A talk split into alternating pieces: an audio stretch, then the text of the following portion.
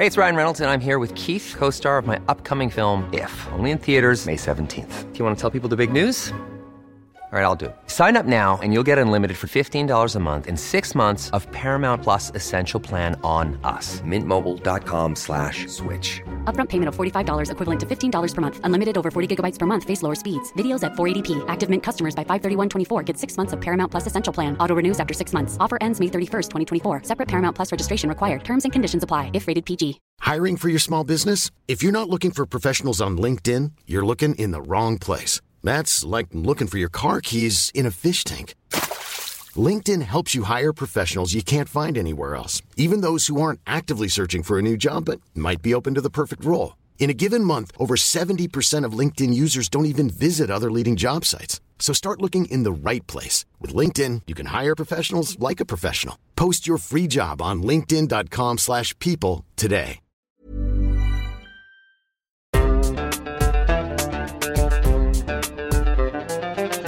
بودكاست صوت. مرحبا أنا محمود الخواجة من فريق صوت. كان صعب تسمعوا الحلقة دون تمهيد لأنه أنتجناها قبل أيام من عدوان أكتوبر 2023 على قطاع غزة. التدمير كبير وواسع يمكن بتشوفوا بالأخبار كيف الاحتلال عم بكرر المجزرة كل مرة أعنف من اللي قبلها. وعم بمسح شوارع وأحياء وعائلات بالكامل خلال ساعات. كل شي بنسمعه وبنشوفه بوثقوا صحفيين وصحفيات شغالين 24 ساعة. من جهة عم بفكروا كل ساعة بفرص نجاتهم من غارة ليغطوا الغارة اللي بعدها. وفي كل لحظة بحسوا بقلق على عائلاتهم. ومن جهة عم بفكروا بإيقاع العمل السريع اللي بيضمن وصول القصة للمتلقي في وقتها. خلال هاي المهمة ممكن ينهاروا ممكن يسقطوا شهداء وجرحى زي ما صار قبل ساعات من كتابة هذا التمهيد. نسمع الحلقة من عمر موسى. 9 آيار 2023 قطاع غزة بيستيقظ على عدوان جديد يشنه الاحتلال الإسرائيلي. شهداء ودمار في مختلف محافظات القطاع. قد نقل مراسل الجزيرة عن مصادر طبية بمستشفى ناصر في خان يونس جنوب قطاع غزة نبأ وصول جثامين. طبعا أنا كبرت مع الحرب أو الحرب كبرت معي. يعني لو نجمع كل أشكال العدوان من اجتياحات برية وعمليات محدودة إلى عدوان شامل بشنه الاحتلال من وقت إلى آخر على غزة بوصل لنتيجة واحدة إنه كل حياتي حرب. في عام 2017 بدأت عملي الصحفي وخلال هالسنوات عملت بشكل مستقل مع مواقع عربية مختلفة. صباح اليوم نفسه توصلني رسالة من محرر في منصة صحفية خارج قطاع غزة. مرحبا عمر محتاجين تشتغل إلنا تقرير تغطي فيه تطورات العدوان على غزة وقصص الشهداء. بس اسمع محتاجين تسلموا قبل نهاية اليوم. شكرا. وفي هذا الظرف الطارئ تبدأ مهمتي.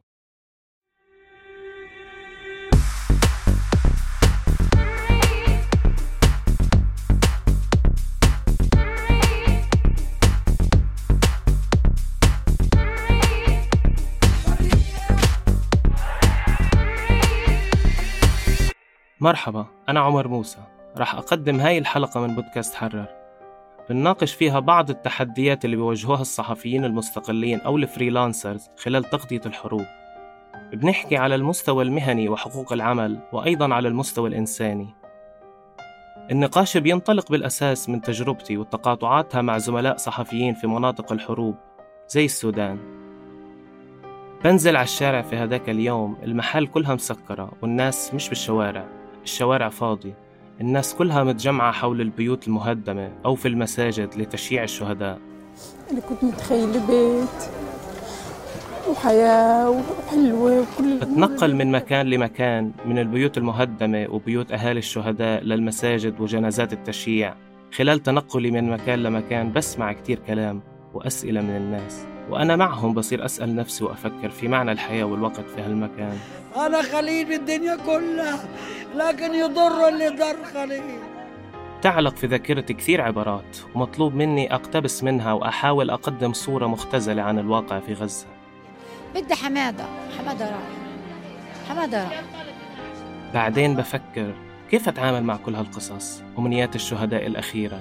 خططهم اللي ما اكتملت الناس اللي دمرت بيوتها الأهالي اللي فقدت أحبائها.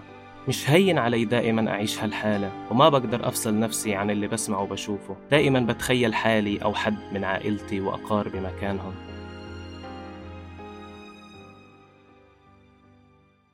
بنهي جولتي وبرجع للبيت وبعد حديث قصير مع العائلة عن العدوان وفرص توسعه وذكريات الحروب السابقة والخوف بقعد على مكتبي للعمل. وبحس إنه الشظايا ممكن تصلني. بحاول قدر الإمكان إني أفصل نفسي عن حالة التوتر وأنجز التقرير بس كالعادة تقطع الكهرباء. شو العمل الآن؟ مطلوب مني أسلم العمل في وقت قصير ومطلوب مني أفكر منيح في اللي بكتبه لكن الكهرباء مقطوعة والأصوات اللي بسمعها بتخليني أتخيل كل حاجة ممكنة إلا شوية هدوء أنجز فيها الشغل المطلوب مني. وهيك مشى الوقت بدون ما أقدر أنجز المطلوب مني وما قدرت ألتزم في الديدلاين في وقت الحرب. مش أول مرة بشتغل وقت الحرب في غزة. كلها كانت تغطيات كصحفي مستقل بشتغل على القطعة مع وسائل إعلام مختلفة. لكن بدأت مؤخرا أحاول أفهم طبيعة وظروف شغلي أكثر وكيف أنا بتفاعل مع مهنتي في هاي المرحلة. وشو خصوصية العمل وقت الحرب؟ وشو هي حقوقي وحقوق الآخرين والجهات اللي بشتغل معها؟ وقديه إحنا كطرفين في هالعلاقة بنوفي في التزاماتنا تحديدا وقت الحرب؟ يمكن أخذتني هالأفكار لسؤال متطرف شوي. قديه ممكن يكون عمل الصحفي المستقل في وقت الحرب مجدي خصوصا في مكان مثل غزة الضيقة اللي بتتعرض فيها لقدر كبير من الخطر؟ شاركت هي التساؤلات مع زميلي الصحفي محمد تيسير. مرحبا يا محمد احكي لنا عنك ومن متى وأنت بتشتغل في الصحافة؟ يا هلا أنا بشتغل في الصحافة من أربع سنوات بالإضافة لعملي ككاتب وعملي في مجال نشر الأبحاث وتدقيقها ومحرر يعني في مجلة لنشر الأبحاث. محمد بعيش في غزة وبيشتغل ككاتب وصحفي مستقل مع وكالات أجنبية. تجربة التغطية الحروب أو النزول من أجل تغطية أحداث الحرب هي تجربة أقل وصف. يمكن أن نعبر عنه هي تجربة مريرة خاصة مع احتلال لا يميز ما بين صحفي مواطن مدني لا يوجد تمييز. وينظر إلى الفلسطيني ككتلة واحدة يريد أن يزيحها حتى يكمل مشروع الاستعماري بعد ما قطعت الكهرباء هذاك اليوم تأخرت في إنجاز المادة حتى ظهر اليوم التالي لما رجعت الكهرباء من جديد لكن ساعة الكتابة هاد كانت مشحونة بأصوات من الصعب تتجاوزها. أصوات الناس في الشارع وأصوات الأناشيد الوطنية من السيارات وتكبيرات المساجد وأصوات القصف بياكلني التوتر من جهة رسائل المحرر بضرورة تسليم المادة وذيلها بعبارات طمأنة ومن جهة تانية بسمع أصوات القصف اللي بتذكرني إنه القادم ممكن يكون أسوأ. لما تكون صحفي منغمس في الأحداث ومتابع بدقة لتطورات الحرب بيتولد عندك شعور أكبر بالقلق لأنك بتكون عارف أكثر ومش حيفهمك غير اللي عاش الحرب وغطاها. ولحتى أحاول أفهم سياقات أخرى خارج قطاع غزة حكيت مع زميلي حسان الناصر وهو صحفي مستقل من السودان. سألته عن أبرز التحديات اللي واجهها مع اشتعال الصراع في السودان. أنت كصحفي داخل الحرب وأنت كصحفي سوداني داخل سياق السودان والمعارك بتدور في مدينتك وبتشاهد الشوارع اللي كنت موجود فيها في لحظة من اللحظات وشكلت تاريخك مصطدمة بذكرياتك يعني وأنه كل ذكرياتك تموت. ففي كل ده أنت مضطر كصحفي كمان تعكس الواقع. ففي تعقيد يعني تعقيد على مستويات مختلفة. المستوى الأول هو مستواك أنت كشخص كمواطن داخل السودان وبعدين مستواك أنت كصحفي سوداني داخل السودان يوثق للحرب أو يكتب عن الحرب. فتفاجأ الجميع إنه يوم السبت 15 أبريل هم بيشاهدوا في الطائرات وبشاهدوا في على عتاد والمدرعات يعني تستبيح شوارع الخرطوم والجميع ما فاهم كيف وصلنا للمرحلة دي أو للمستوى ده. اللي أفادني إنه أنا كنت أصلا قريب يعني من واقع الأحداث. قبل ثلاث أو أربع أسابيع كنت متابع يعني لموضوع التحشيد العسكري وللأزمة السياسية ولوين حنروح أو حنمشي أو حنتجه. فكنت قريب جدا من مصادر يعني عسكرية ومصادر آه، سياسية ومصادر خارج داخل السودان أيضا يعني. فأنت بتتحدث عن صدمة أدخلت الجميع وبعدين فجأة توقف الحال لأنه الحرب كانت في الخرطوم والخرطوم يعني خلينا نسميها قلب السودان. يعني حصلت إشكاليات في الإنترنت إشكاليات في الكهرباء لأوقات طويلة آه، عدم تنقل فجأة ما في كروت شحن إنك أنت تتواصل مع الآخرين. حاولنا خلال الترتيب لمقابلة زميلنا حسان إنه ندور على استديو قريب لكنه خيار مش متوفر. حسان اضطر ينتقل من مكان إقامته في الخرطوم بعيدا عن الاشتباكات لهيك ما كان قدامنا غير نقابله على الزوم. وفي وقت تكون في الكهرباء متوفرة عنده. وحاولنا قدر الإمكان نراعي ضغوطات العمل على حسان لأنه لما تتوفر الكهرباء في الحرب فهذا الوقت اللي بيقدر يشتغل فيه الأشياء المتراكمة عليه. وهاد ذكرني في نفسي لما أنهيت المادة وأرسلتها في هذاك اليوم للمحرر خارج غزة وأرسلت معها فيديو قصير من شباك غرفتي بيظهر الصواريخ والأصوات. لكن رجع المحرر بعد فترة من إرسال المادة. وحكى لي إنه الموقع استعان بالفيديوهات والصور المنشورة على ال social media. واكتفى بنشر خبر. ما بعرف ليه خطر لي إنه المحرر أنهى دوامه بعد هالرسالة وراح يكمل أنشطته اليومية العادية. وهاد خلاني أفكر في مفارقات الواقع بين مين بيشتغل من داخل مكان عايش حرب ومين بيراقب وبيحكم عن بعد برجع لمحمد تيسير اللي صار بينه وبين وكالة أجنبية موقف مشابه. محمد عاش قلق وتعب إنه ينجز مادة في الوقت المطلوب في الحرب وبعد ما أنجزها تفاجأ إنه رح تنحط على قائمة الانتظار بعد ما المحرر كان بيبعت رسائل ملحة وكثيرة. صار الصحفي أو صرت أنا أكثر حذرا؟ التعامل مع التغطية والتقارير إنه ما تجهد حالك. يعني لا تسمح أن يتم استخدامك لا تكن أداة. بعدها صرت أتوجه لمقالات الرأي أكثر إنه أكتب رأيي.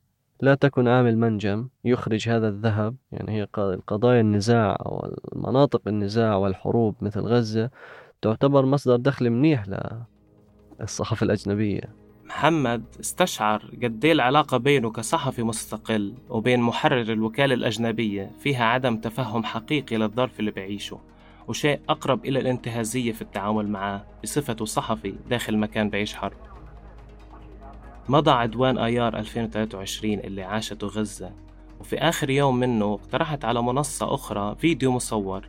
أنجزت الفيديو وفي نفس اليوم أعلن عن تهدئة وعلق نشر المادة وكذلك مستحقات العمل عليها. لأنه السبب البسيط مثل ما قال المحرر خلص وقت الحرب. غيرتني هالمواقف اللي عشتها. كنت كثير مهتم في قبول مهمات التغطية لأحداث العدوان.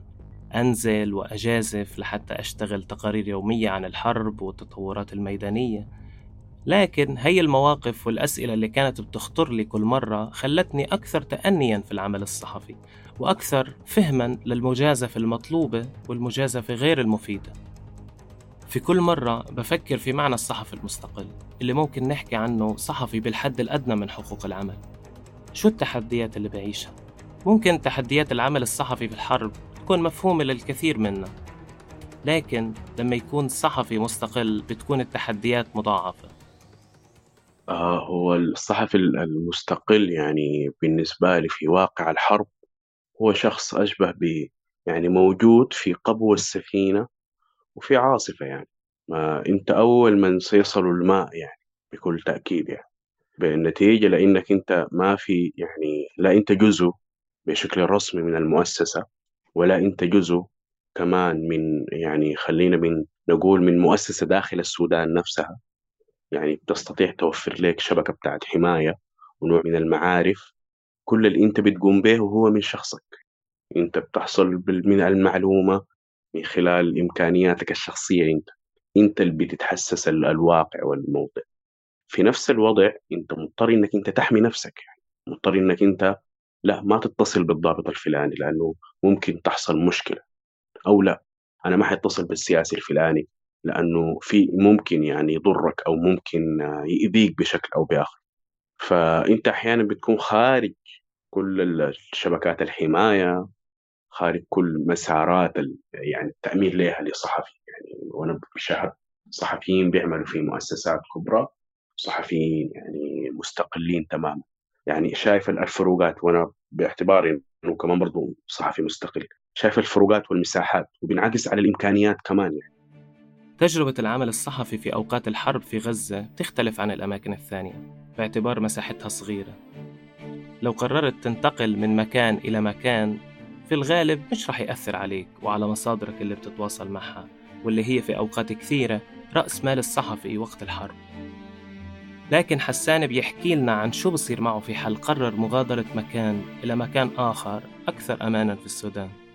يعني كان يمكن إنك أنت تدبير مصدر كهربائي لمدة يومين أو إنك أنت تشحن هاتفك ويكون معك لمدة يوم. بس الورطة إنه لما يستمر أمد الحرب وبعدين الوضعية تصبح صعبة نوعا ما أنت بتضطر للانتقال. انت انتقلت من نقطة إلى نقطة في واقع الحرب معناته فقدت جزء من مصادرك جزء من شبكات أمانك نفسها جزء من اتصالك وتواصلك معناته في هموم جديدة اتشكلت اتجاه الواقع اللي انت موجود فيه يعني سواء كان من جانب معيشي أو سواء كان من جانب أسري أو توفير يعني سكن أو إلى يعني معيشة جيدة يعني. فإطالة أمد الحرب هو في الأساس يعني بيقدر يخلينا يكون معيق بشكل كبير جدا يعني لإنتاجك الصحفي ولمتابعتك للواقع. بذكرني حديث حسان عن كيف بصير ضغط على المستوى اللوجستي والشخصي لما تتعمق أزمات الكهرباء والإنترنت إذا طال أمد الحرب بموقف آخر حدث في عدوان 2022 كانت مصادر الطاقة كالعادة غير متوفرة. تواصل معي محرر من منصة صحفية ليسألني إن كان في أي أفكار لحتى يشتغلوا عليها. سألت عن المساهمة المادية مقابل الأفكار.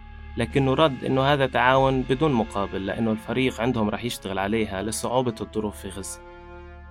العمل من الميدان مختلف وبيدرك خصوصيته الصحفي اللي بينزل فعلا للميدان. لهيك فكرة تغطيات الصحفيين عن بعد في أوقات الحرب قد تنطوي على قدر كبير من الاستخفاف. أنت بتعيش على مستويات ألفا؟ وكل مستوى فيه بيتطلب نوع من المرونة ونوع من الحضور بشكل معين. يعني وأنا بكتب النشرة مثلا في يوم من الأيام مضطر كنت أعرف نوع الأسلحة اللي بيتم استخدامها حوالين الحي عشان مدى الاشتباك ممكن يأثر بشكل أو بآخر. مثلا يعني مثلا ممكن يكون في رصاص طائش ممكن تكون في قذائف طائشة تجعل البيت تضرب الأسرة. فكنت في نفس الوقت في نفس اللحظة اللي أنا بكتب فيها النشرة مضطر إنه أنا برضو كمان يعني أستخدم وعي كجزء من الأسرة وقلق وفي خوف يعني. كلام حسان كان عن كيف مصادر القلق بتتقسم. هو أولا عايش هالحرب وفي محاولة مستمرة أنه يكون مطمئن على عائلته إذا شعر أنه الاشتباكات بدأت تقترب من مكان سكنهم وفي سياق ثاني هو مشغول في تغطية هالتطورات. وأخيرا بحكي لنا حسان عن كيف العمل تحت ضغط الديدلاين في أوقات الحرب بيأثر على علاقة الصحفي نفسه بالمادة أو بشغله وإنتاجه؟ وكيف بصير يحط نفسه في محاكمة حول جودة الأشياء المطلوبة منه؟ نحن في السودان في أسوأ بنية للإنترنت يعني وللكهرباء. فبكل تأكيد ده بينعكس على جودة العمل نفسه يعني. أنت لأنه عندك ديدلاين مضطر إنك أنت تسلم فأحيانا بتسلم بطريقة يعني ما مرتبة ما متماسكة. ففي نوع من التفاهمات بتحصل يعني. إذا كان الوضع جيد أنا شغلي حيكون أحسن. إذا كان الوضع سيء ده حد الإمكانيات يعني. كل الممكن أنا وصلت مرحلة من المراحل نتيجة لسوء الأوضاع الأمنية ومن ناحية الكهرباء والإنترنت والأكل والشرب يعني. وصلت مرحلة إنه أنا بقيت أوفر معلومات فقط من غير ما أستطيع كتابتها بس كمان أنت بتشعر اتجاه نفسك بنوع من التقصير يعني إنه لا المفروض أن إنتاجي يكون أفضل. مش أحسن من ناحية جودة صحفية وبس لا. حتى كمحاولة لكشف الواقع ولإخبار القارئ لأي وضعية نعيش الآن في الواقع داخل الحرب يعني. في نوع من اللوم على أن هنالك قارئ لن تصل صورة مكتملة بذكرني حسان في الموقف اللي كان فارق في خياراتي المهنية مؤخرا وفي فهم علاقتي مع العمل الصحفي تحت عنوان الصحفي المستقل. كان العدوان الإسرائيلي عام 2021 شديد وقاسي جدا وغير مسبوق من ناحية القصف والترويع. الكهرباء والإنترنت وغالبية الوسائل اللي بتربطني بمن خارج غزة كانت متضررة وبالكاد كنت قادر أتواصل مع المنصات اللي بشتغل معها ومع الناس في غزة حتى. كنت شغال على تقرير عن مجازر الاحتلال وهداك الوقت كان النزول إلى الشارع مخاطرة غير محسوبة. أنجزت المادة المطلوبة في ظروف صعبة. وأرسلتها. ونوهت للمحرر أنه ظروف العمل تكاد تكون مستحيلة وطلبت منه أنه لو في ملاحظات يبعتها بسرعة حتى أتمكن من العمل عليها. لكن المحرر ما جاوب وقتها وماطل كثير وأنا كنت في هذيك اللحظة مستني جوابه لأنه الإنترنت والكهرباء مش مضمونين.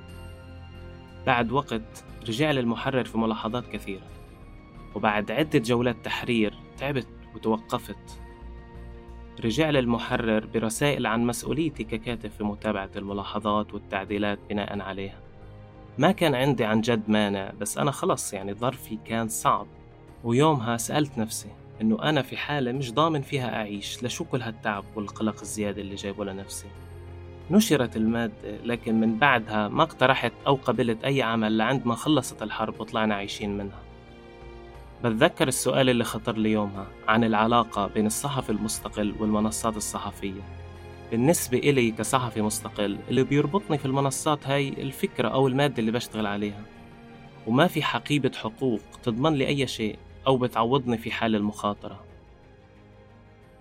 يعني لو حكينا حسان عن لو حاولنا مش نحاكم هذا هذا السلوك أو هذا التصرف يعني أو آه، لكن يعني هيك نحاول تقييمه يعني بشكل أخلاقي يعني. هل تجد أن المؤسسات تتصرف مع الصحفيين المستقلين أحيانا يعني بشكل لا أخلاقي يعني؟ هي الابتعاث على ميدان مثلا مشتعل والخطر فيه على الحياة داهم يعني. في المقابل ما فيش ضمانات ما فيش أي اتفاق خارج خارج هي المادة اللي, اللي بتربطهم مع بعض يعني. وهل في مواقف ما أثرت فيك؟ يعني مريت فيها وأثرت فيك هيك تركت هذا الأثر سواء معك أو حتى مع أصدقائك يعني؟ آه يعني بالنسبة لي إنه المسألة التعامل الأخلاقي هو أنت بتكون عارفها يعني إنه من خلال تجربة الآخرين مع المؤسسات الإعلامية وهم صحفيين مستقلين. إنه دائما إنه بيتم تحذيرك من قبل أصدقائك إنه لا أعمل حسابك إنه ما ياخذوا حقك لأنه ما في يعني ما ياخذوا حقوقك ما تضيع بين الأرجل لأنه المسألة أنت في واقع بتاع حرب والأحداث متسارعة والصحفيين المستقلين هم لأنهم عندهم قدرة الحركة ومساحة الحركة في مناطق. يعني أنت إذا معرف نفسك الصحفي تبع مؤسسة معينة ما بيقدروا يتحركوا فيها لكن الصحفي المستقل بيقدر يمشي فيها لأنه زي ما ذكرت سابقا أنه بيلعب على التناقضات. فهنا بكون ما بينك وما بين المؤسسة هو بقوم بصورة أكبر أو أكثر على أخلاقيات المؤسسة اتجاهك وكيف إنه المؤسسة أصلا بتحترم الصحفي المستقل وكيف إنها بتقيم عمله البنتجه يعني. أنه أخلاقيات المؤسسات تنعكس على طبيعة تعاملها يعني مع الصحفي المستقل. هالموقف خلاني أطرح تساؤلات عن أخلاقيات العمل في أوقات الحرب. ضغوطات الوقت والالتزام في الموعد في وقت الحرب يضاف إلها ضغوطات ثانية وهي الضغوطات المادية اللي عادة بتواجه الصحفي المستقل اللي بينتظر طويلا لتسديد مستحقاته المالية في أحيان كثير خصوصا وقت الحرب. دي مشكلة إنه ما هي الحالات الخاصة التي يمكن أن تقدم للصحفي المستقل في الحرب. يعني أنا عندي سيستم مالي للمؤسسة ويجب أن تكون ملتزمة به للشفافية المالية. طيب تمام ما في مشكلة. بس كمان في حالات خاصة يعني. وصحفي يعني مستقل بيشتغل خلينا نسميه رزق يوم بيوم يعني. وفيها وضعية حرب يعني ممكن يصرف ينفق كل مدخراته المالية عشان ينقل أسرته من النقطة ألف إلى النقطة باء. وممكن يصرف كل منصرفاته المالية عشان يشتري بس علبة بنادول لمثلا طفلته أو أخوه الصغير يعني. فكيف يتم استثناء الحالة الحرب؟ يعني زي ما حالة الحرب استثناء أخلاقي واستثناء على مستوى المجتمع وعلى مستوى التاريخ نفسه كيف يمكن أن تفهم المؤسسات الصحفية وضعيات الصحفيين المستقلين داخل الحروب يعني في الحروب؟ وكيف يمكن يعني إنه يكون في تقاليد ويكون في أعراف معينة للتعامل مع الصحفي المستقل داخل الحرب؟ متفهم تماما هذه الحالة يا رفيق. طيب خلينا نحكي يعني كيف يعني كيف يمكن أن نصنع علاقة أكثر أخلاقية وإنسانية وشعورا بالغير بين الصحفيين العاملين في مناطق الحرب وزملائهم والمنصات في الخارج؟ يعني لماذا لا يكون هنالك ميثاق مثلا؟ ميثاق الصحفي المستقل في حالة الحرب ميثاق الصحفي المستقل في حالة النزوح يعني عادي. كلها ممكن يعني من خلال الممارسة والتجربة للمؤسسات خصوصا في منطقة الشرق الأوسط يعني منطقة شمال أفريقيا وشرق أفريقيا يعني عن حالات حرب مستمرة يعني. وواقع حرب يعني تقريبا في المنطقة له أكثر من سبعين سنة. فيمكن أن نطور من خلال المؤسسات الموجودة الصحفية الموجودة حاليا تطور مواثيق يعني تضمن يعني داخل التقاليد العمل الصحفي اللي هي تكاملية؟ بمعنى إنه على الصحفي في مناطق الحرب الصحفي المستقل في مناطق الحرب إنه يحكي شعور بشكل واضح وصريح مع المؤسسة من غير إنه يضع أي حواجز من غير إنه يحاول إنه يكلف نفسه. آه أيوه صح. إحنا لازم نقوم بما هو صحفي بشكل مهني وواضح. لكن في نفس الوقت على المؤسسة إنها تبني تعاقد أخلاقي واضح. وتعرف يعني تعرف الصحفي المستقل داخل الحرب نفسها يعني أو آه، في مناطق الحرب. تعرفه بشكل واضح وكيف تقدر تتعامل معاه يعني وكيف تقدر تتواصل معاه. فبعتقد إنه من خلال يعني تبني مسؤولية المواثيق من قبل المؤسسات وتبني المصداقية من قبل الصحفي المستقل الموجود في مناطق الحرب نستطيع انه نشكل علاقة أخلاقية واضحة ومعرفه. العمل الصحفي في أوقات الحرب تحدي حقيقي وإنك تكون صحفي مستقل يعني إنك تعيش هالتحديات مضاعفة لأنه أنت بتخاطر في نفسك بدون ما يكون في أي التزامات واضحة تجاهك من المؤسسة اللي بتشتغل معها الهدف من استعراض تجاربنا مش إنه نتجنى على المنصات أو المحررين. في أوقات كثيرة بنتفهم البعد الجغرافي اللي بخلي المحرر أو غيره مش قادر يتصور شكل المعيشة والعمل في منطقة فيها خطر داهم على الحياة وقلق وخوف لهيك يمكن ضروري نعيد تعريف معنى الصحفي المستقل والمعايير الأخلاقية والمهنية اللي بتتعامل فيها المنصات معهم. كلام حسان مهم حول ضرورة أنه يكون في بروتوكول ناظم للعلاقة بين المؤسسات والصحفيين المستقلين بالتحديد أوقات الحرب. وذلك يشمل طبعا آلية التعامل وتقديم تسهيلات تستحق لها الصحفيين أو بشكل أدق أنه تمد يد العون إلهم. شو المانع مثلا من إنه يكون في آلية استثنائية تراعي ظروف واحتياجات الصحفيين المستقلين وقت الحرب؟ لأنه في كثير من الأحيان وتحت مسميات مهنية بغيب الجانب الإنساني والأخلاقي في التعامل مع صحفيين بيشتغلوا بالحد الأدنى من الحقوق وضمن حماية هشة وتنكر سريع لحقوقهم. أنتجت هاي الحلقة بالشراكة مع الأكاديمية البديلة للصحافة العربية. رافقتكم في الإعداد والتقديم عمر موسى ومن التحرير حنين صالح ومحمود الخواجة. من التصميم الصوتي حسام علي. بودكاست حرر من إنتاج صوت.